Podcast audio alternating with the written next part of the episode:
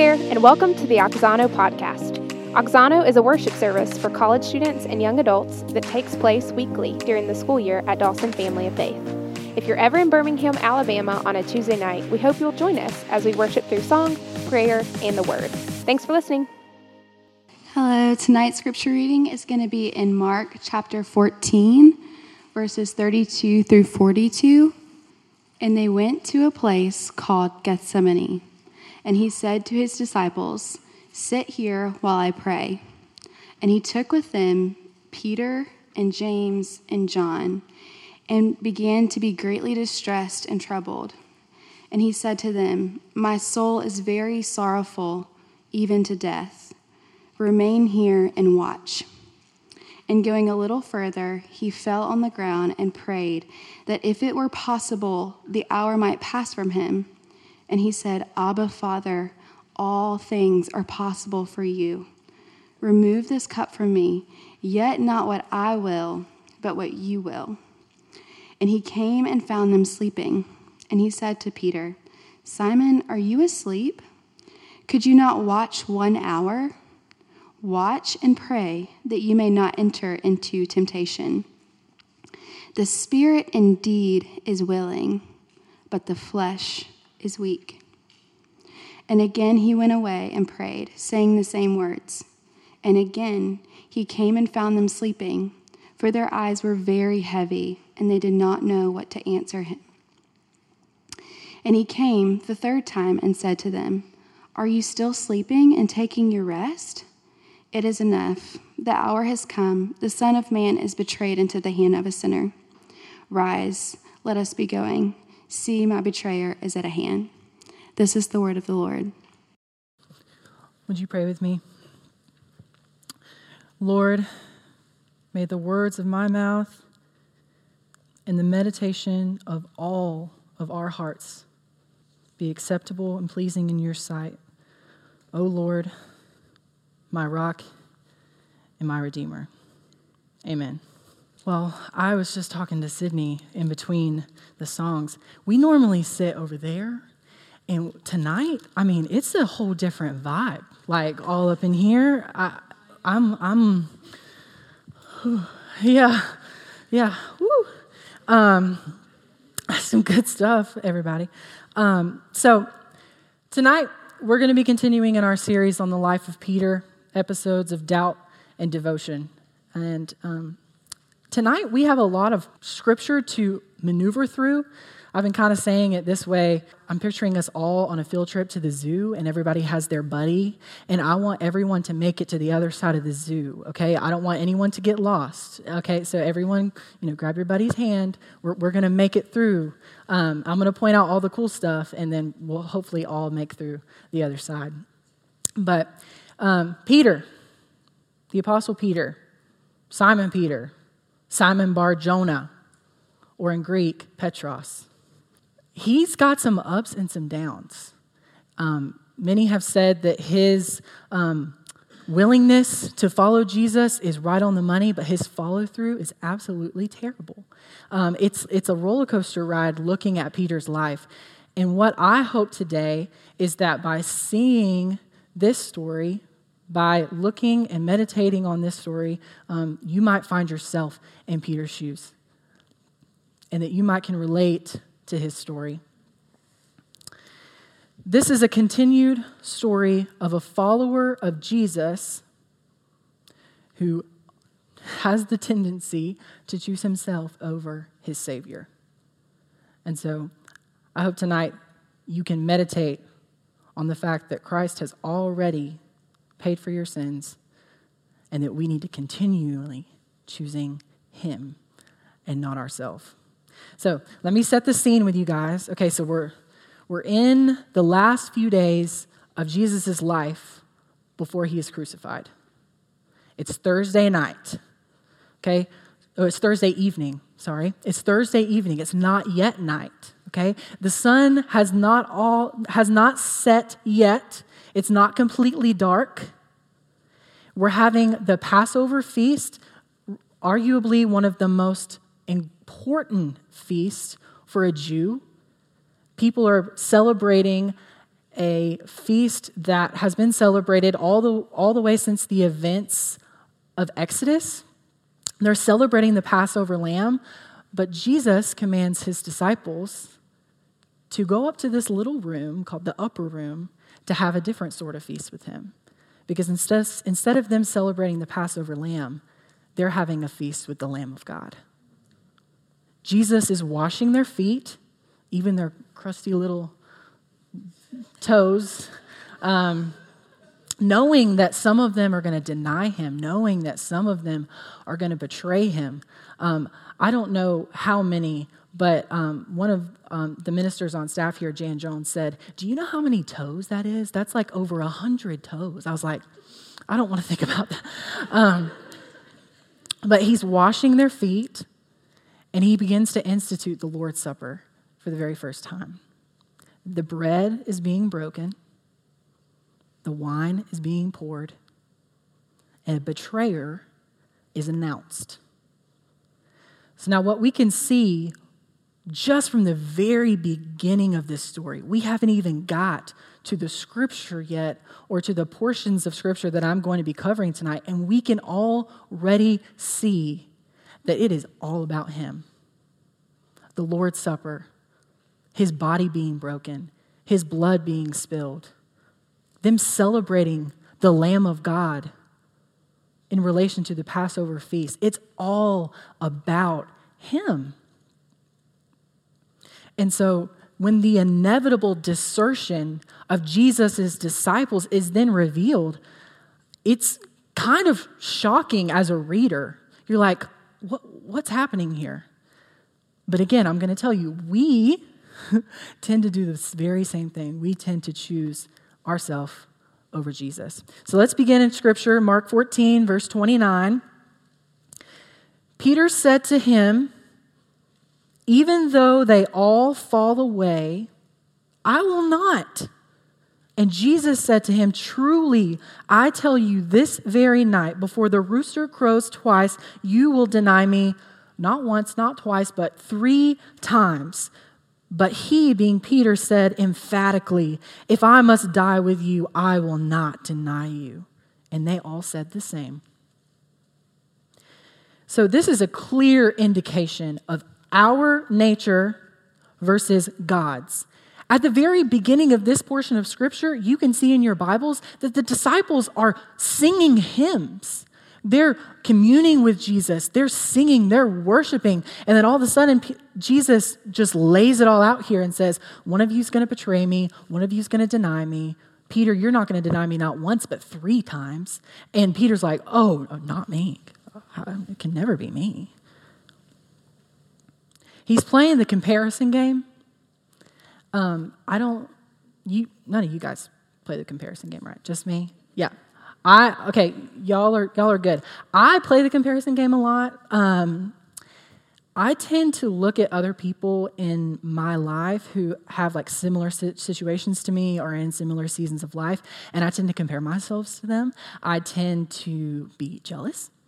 Uh, I tend to get envious of what they have, and I, t- I um, fall prey to discontentment um, very quickly because I'm constantly comparing myself to other sinners rather than God. They don't know how hard I work. They don't, they don't know all that I'm going through. I tend to compare myself a lot to other people. And again, I know none of y'all struggle with that. But I'm here to let you know that measuring yourself with the yardstick that today's culture will give you is a road to absolutely nowhere versus measuring yourself with the yardstick that the gospel gives you. So please, do not compare yourselves to other sinners or to the um, ways of this culture because it has no eternal or everlasting value. God, He is eternal. And though we are prone to compare ourselves to others, He loves us anyway. Um, we are prone to wander. Uh, that old song, We are prone to wander. Lord, I feel it. Let's look back at scripture here. I, I really encourage you to tune your hearts to these words. Sydney, my wife, read it very beautifully, but I, I encourage you to meditate on them again. There's a reason why I want you guys to hear this twice, because it is very, um, it's, it's, heavy, and, I, and I, I want these words to be stitched on your heart. Notice before we read that Jesus, in the middle of him anguishing and being so sorrowful, the Bible says, he stops in the middle, just as we sang, and he says, Yet not what I will, but what you will, God. Mark 14, verse 37. And he came and found them sleeping, and he said to Peter, Simon, are you asleep? Could you not watch one hour?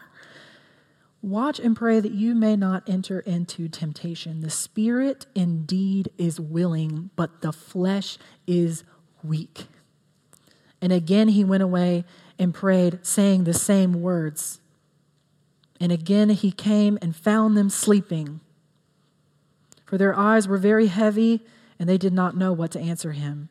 And he came a third time and said to him, Are you still sleeping and taking your rest? It is enough. The hour has come. The Son of Man is betrayed into the hand of sinners. Rise, let us be going. See, my betrayer is at hand. The spirit indeed is willing, but the flesh is so weak. His spirit is very willing. Like I said, Peter, his intentions are great, but he is wrapped with flesh. He is engrossed with it. We are weak, but he is strong plain and simple. And I know you guys have probably heard this phrase before because of the great, great song, Jesus Loves Me. Love this song. I sing it all the time. Don't let anyone tell you it's a kid's song. It's not, okay? Kids may sing it because it's easy to sing, but that doesn't make it a kid's song, all right? It is filled with biblical truth. Jesus loves me. This I know, for the Bible tells me so. Little ones and wrapped in flesh, to him belong. They are weak, and yes, we are all very weak, but he is strong. Yes, Jesus loves me. Jesus loves you. Okay, so now we're at Friday morning. The hour has come for our Savior to be crucified on a cross. Peter is trying to make up for it for his trying to make up for his weakness with a show of strength, and he cuts off Malchus's ear. After Jesus heals it, he is then sent to Pontius Pilate, and then he is sent to Golgotha. Many people have said that Peter's story, like I've said, have many peaks and many valleys. It's like a roller coaster. This is a valley moment. Hear the word of the Lord in Mark 14, starting in verse 66. And as Peter was below in the courtyard, one of the servant girls of the high priest came. And seeing Peter warming himself, she looked at him and said, You also were, the Nazar- were with the Nazarene Jesus. But he denied it, saying, I neither know nor understand what you mean. And he went into the gateway, and the rooster crowed. And the servant girl saw him again and began to say to the bystanders, This man is one of them. But again he denied it. For you, he, again he denied it. And after a while, the bystanders again said to Peter, Certainly you are one of them, for you are a Galilean. But he began to evoke a curse on himself and to swear, I do not know this man whom you speak of. And immediately the rooster crowed a second time. And Peter remembered how Jesus had said to him before the rooster crows twice, You will deny me three times. And he broke down and wept. Sin leaves you broken, sin leaves you abandoned, sin leaves you hurt. The Bible says that there is not a righteous man alive, and Peter is definitely feeling this truth right now. When he remembered what Jesus had said, the thing that he said, Oh, they all will, there's not a possibility I would deny you, Jesus.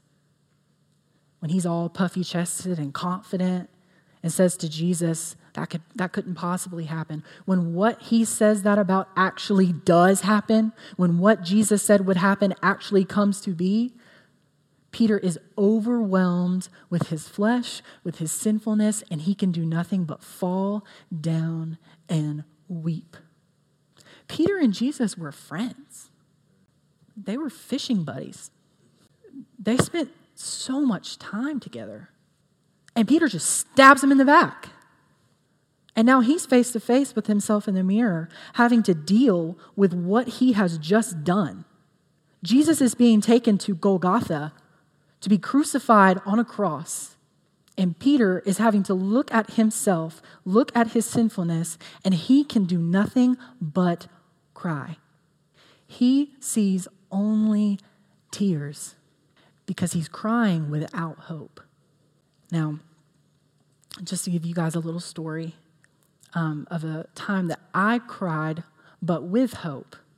And this is a very like rare occurrence. Okay, I never cry. Okay, I could probably count on two hands how many times I have like legitly like like tears flowing down my face cry in my life. Okay, since I was probably from the age of four to now 23, I have not cried much. Okay, Sydney tells me that it's good to cry. You know what I mean? That it's like um, therapeutic and that you can let out your emotions and that um, it's good to you know get all those emotions out. And so sometimes after a hard day i'll come home and i'll either, I'll either look at sydney or i'll look at myself in the mirror and i'll be like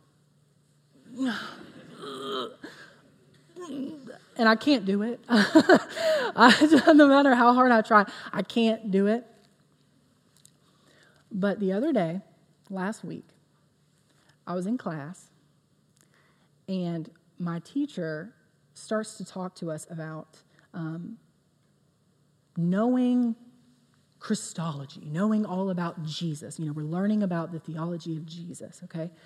And he's telling us that if you make God this old man with a white beard in the sky, and that's all he is, that's not very comforting. But if you look at God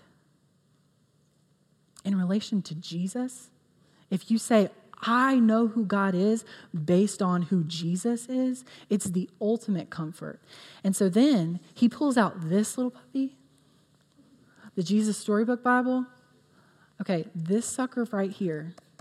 Y'all all got to go to your Amazon wish list. Christmas is coming up. I'm telling you. Again, Jesus Loves Me is a kid song. This is a kid Bible. It, nowhere on here does it say for kids. Uh, I, am yeah, it is, well, it says it right there. But, but that's the publishing company. That's, it doesn't say it on the cover, okay? This, I stole it from Sydney. It is so good. Sally Lloyd Jones, he pulls this out and he begins to read this, and I could not keep it together. I my notebook was damp. I was crying because I felt it coming on, you know, and I was like, okay, my eyes will just water. This will be fun. That like my eyes hardly ever water either. But then like I started to feel something on my face. I'm like, what is that? A gnat? Those were tears.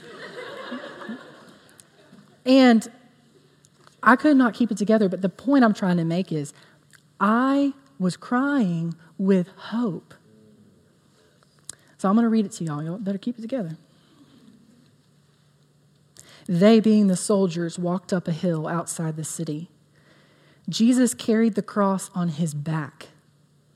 Jesus had never done anything wrong, but they were going to kill him the way criminals were killed.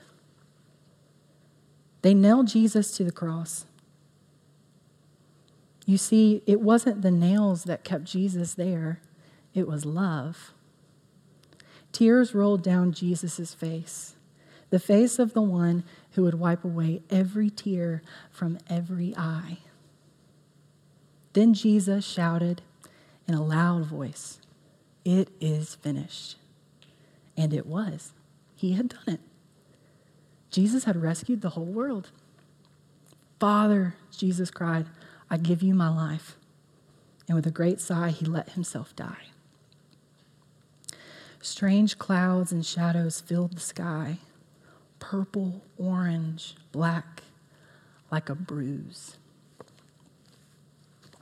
It's some good stuff right here. Um, we are sinners, but He is salvation. Plain and simple. Our sin equals nothing but hurt and desertion and tears. But he turned that on the cross into eternal salvation. We know Jesus conquered death. Reading this, we read this with hope. Even though I stopped after the bruise part, we read it with hope because we know just a couple of pages later Jesus is going to rise. But Peter doesn't know that. Peter has absolutely no idea. All Peter knows is what we just read a few minutes ago a face full of tears on the ground. Peter, just a, um, just a few days later, watches from a distance as a group of women visit Jesus' tomb. And he's hurting. But it's Sunday morning, y'all. It's Sunday morning, and the tomb is empty. And so when Peter gets wind of this, he and John make a foot race to the tomb. And Blake always likes to point out, John likes to point out that he won the foot race, okay? So John won, just so y'all know. Um, Peter gets there second, and he realizes that the tomb is empty. And for us, that's a hallelujah. But Peter is shaken. Praise God that Jesus has risen because he is the bringer of salvation. He has made a way to forgive Peter in the first place. We're about to see this happen. Because Jesus did it, as the Jesus Storybook Bible said, he had done it. It is finished. Because he died the death that criminals die on a cross, he is able to forgive our sins, and we are able to live eternally with Him in a place that has no tears. So while Peter is waffling in his sin, Jesus is undeterred.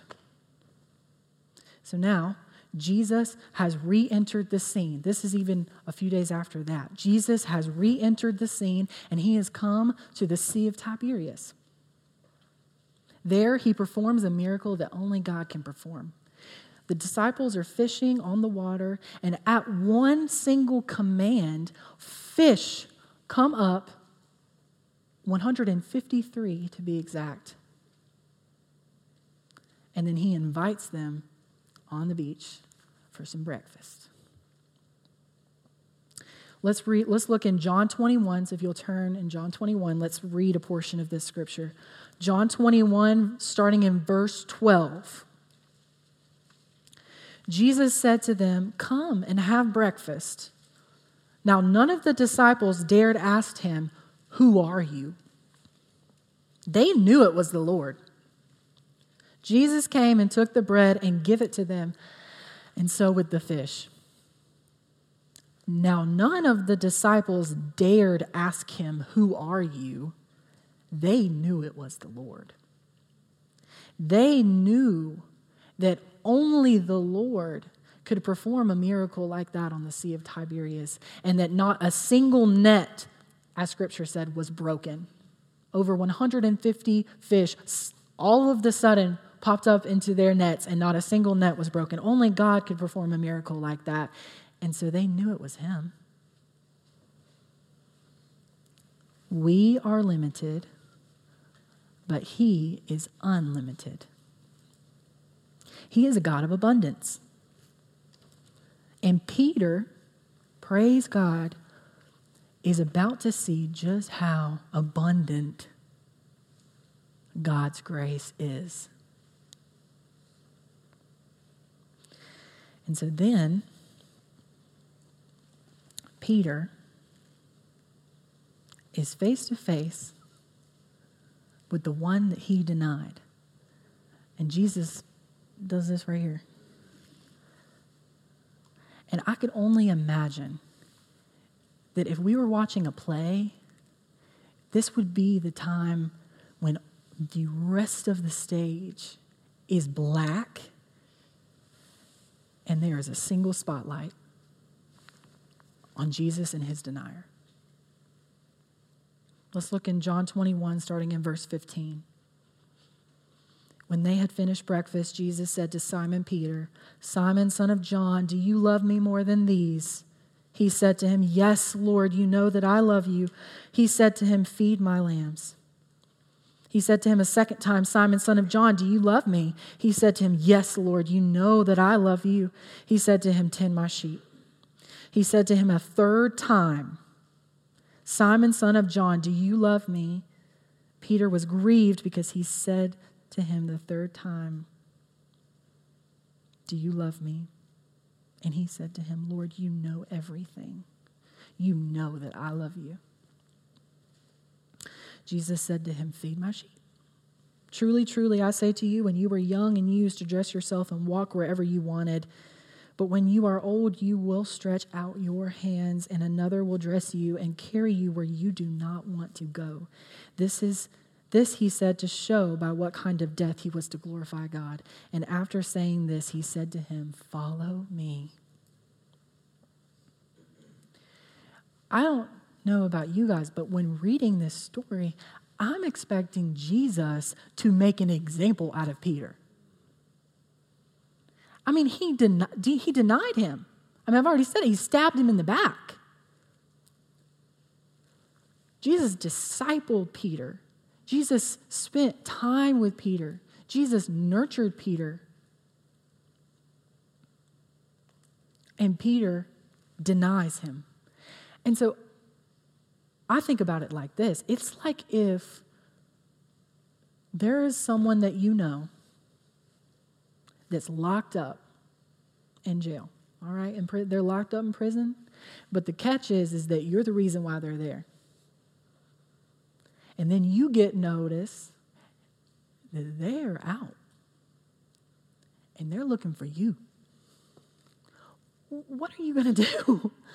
You're the reason that they're there, and now they're out. They're released, and they're looking for you. So I'm expecting Jesus to look at Peter and just turn him into dust. I mean, if he wanted to, he could be dirt, he could be nothing, he could be a pillar of salt. He could be nothing. But he but Jesus doesn't do that. He restores him. We are shameful, but He is restoration. Because of this restoration, we can be saved. And that's no small thing. We, as I said before, have the ability to be saved because of what he has done on the cross. We have that choice. He has made a way for us to eternally commune with him. He has made a way for us to be restored. And so now we can be freed. We can be freed from the weight of this world. We can be freed from the weight of our sin. Jesus has taken Peter's criminal record and absolutely, completely washed it clean. It has been washed white as snow. The Bible says, Whom the Son sets free is free indeed. And so I don't want you to read this and think, okay, whom the Son sets free is free indeed for 24 hours. Whom the Son sets free is free indeed, and it takes a little bit of weight off my shoulders. I feel a little bit better. Whom the Son sets free is free indeed, unless I do these three sins, then it doesn't, doesn't matter. No, the Bible says, plain and simple, whom the Son sets free is free indeed. We can completely let it go because we have been set free because of what Jesus has done on the cross. Peter can be set free. Peter was set free, he was restored. He was given a brand new identity because of what Jesus did on the cross. And so, looking at you guys and speaking to you, I know a lot of people deal with sin shame, past sin shame, things they've done in the past that they are not proud of. But I encourage you today to live in the reality that through Jesus you can be free. You can be free of it. You can let it go. You can give it to Jesus because he has already taken it upon himself on the cross. I encourage you to live in the reality that you have been set free and that the old is gone. Behold, if anyone is in Christ, he is a new creation. The old has passed away, the new has come. Let go of the shame of the past, I beg you, because you can embrace the restoration of Jesus that is eternal and that never ends. Notice that Jesus says at the very end of the portion we read together in verse 19, he says to Peter, Follow me. And he also asks Peter, Do you love me? three times. Okay? Notice also Peter denied Jesus three times. And so every single time, Peter said, You know I love you, Lord. You know everything. I love you, Lord. You know I love you, Lord. Every single time he said that, Jesus was restoring a denial. Every single time. And it was Jesus' love, it was God's love toward us that restored us. And then we see, as Jesus commanded him to follow him, we see that Peter did. In verse 19, this is to show what kind of death he was to glorify God. Peter glorified God until the end of his days. He tended to his sheep, he fed his lambs. And though it got him turmoil on earth, though he was martyred on earth,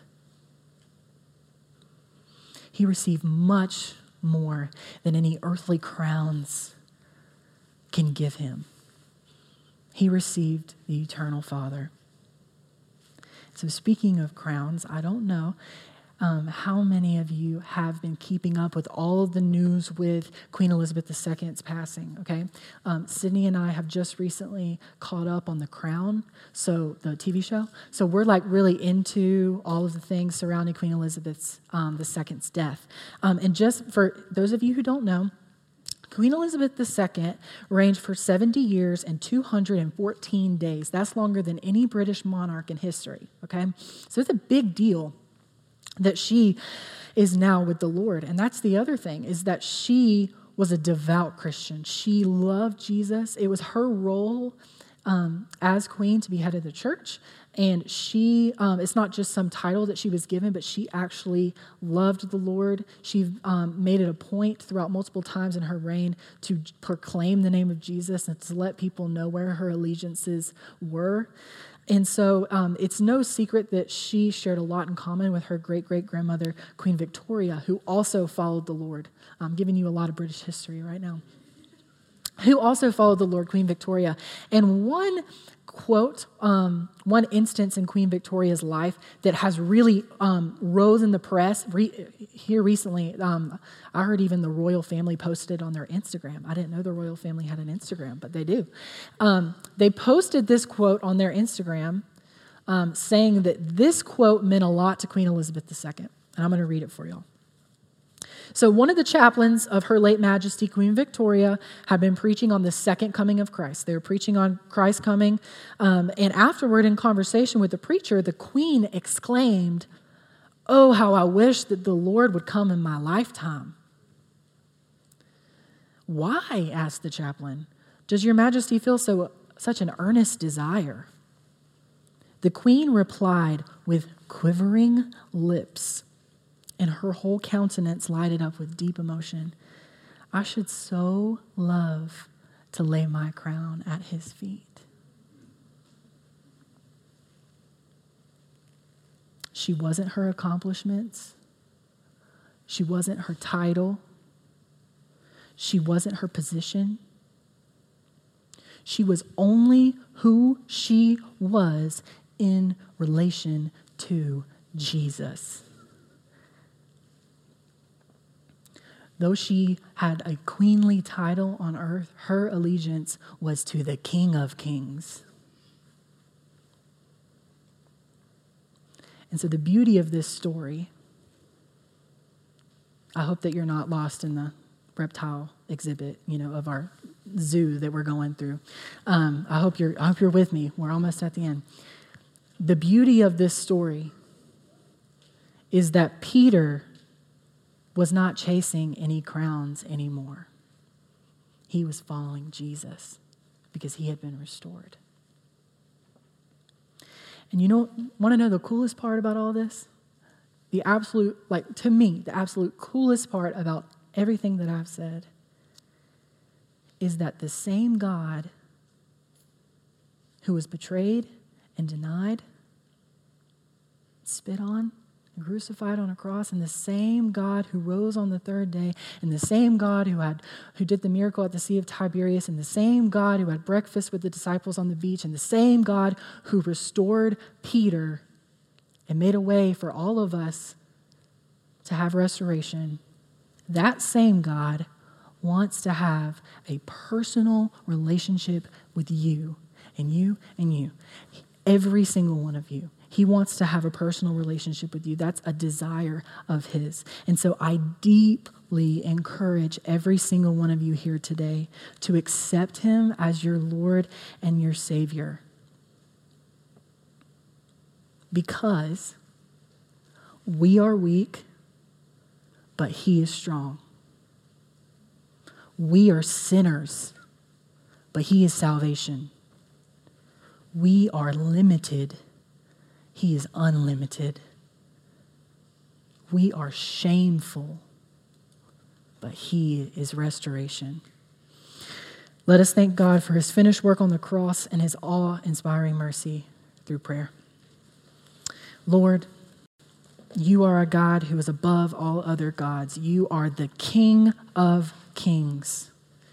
Lord, I pray today that the people in this room would receive you and would live in the truth that you so abundantly provide for us. And that truth is that you have made a way for us to be near God. Jesus, you are our rock and our Redeemer. Lord, we thank you and we praise you today. And I think and I pray all of these things in your name, your holy and precious name. Amen. Thanks for listening to the Oxano podcast. If you want more information on the songs that we sing at Oxano, you can find us on Spotify at Oxano Songs We Sing. If you have more questions about what it means to follow Jesus or about next steps in following him, please email us at connect at dawsonchurch.org. Thanks for listening. We'll see you next week.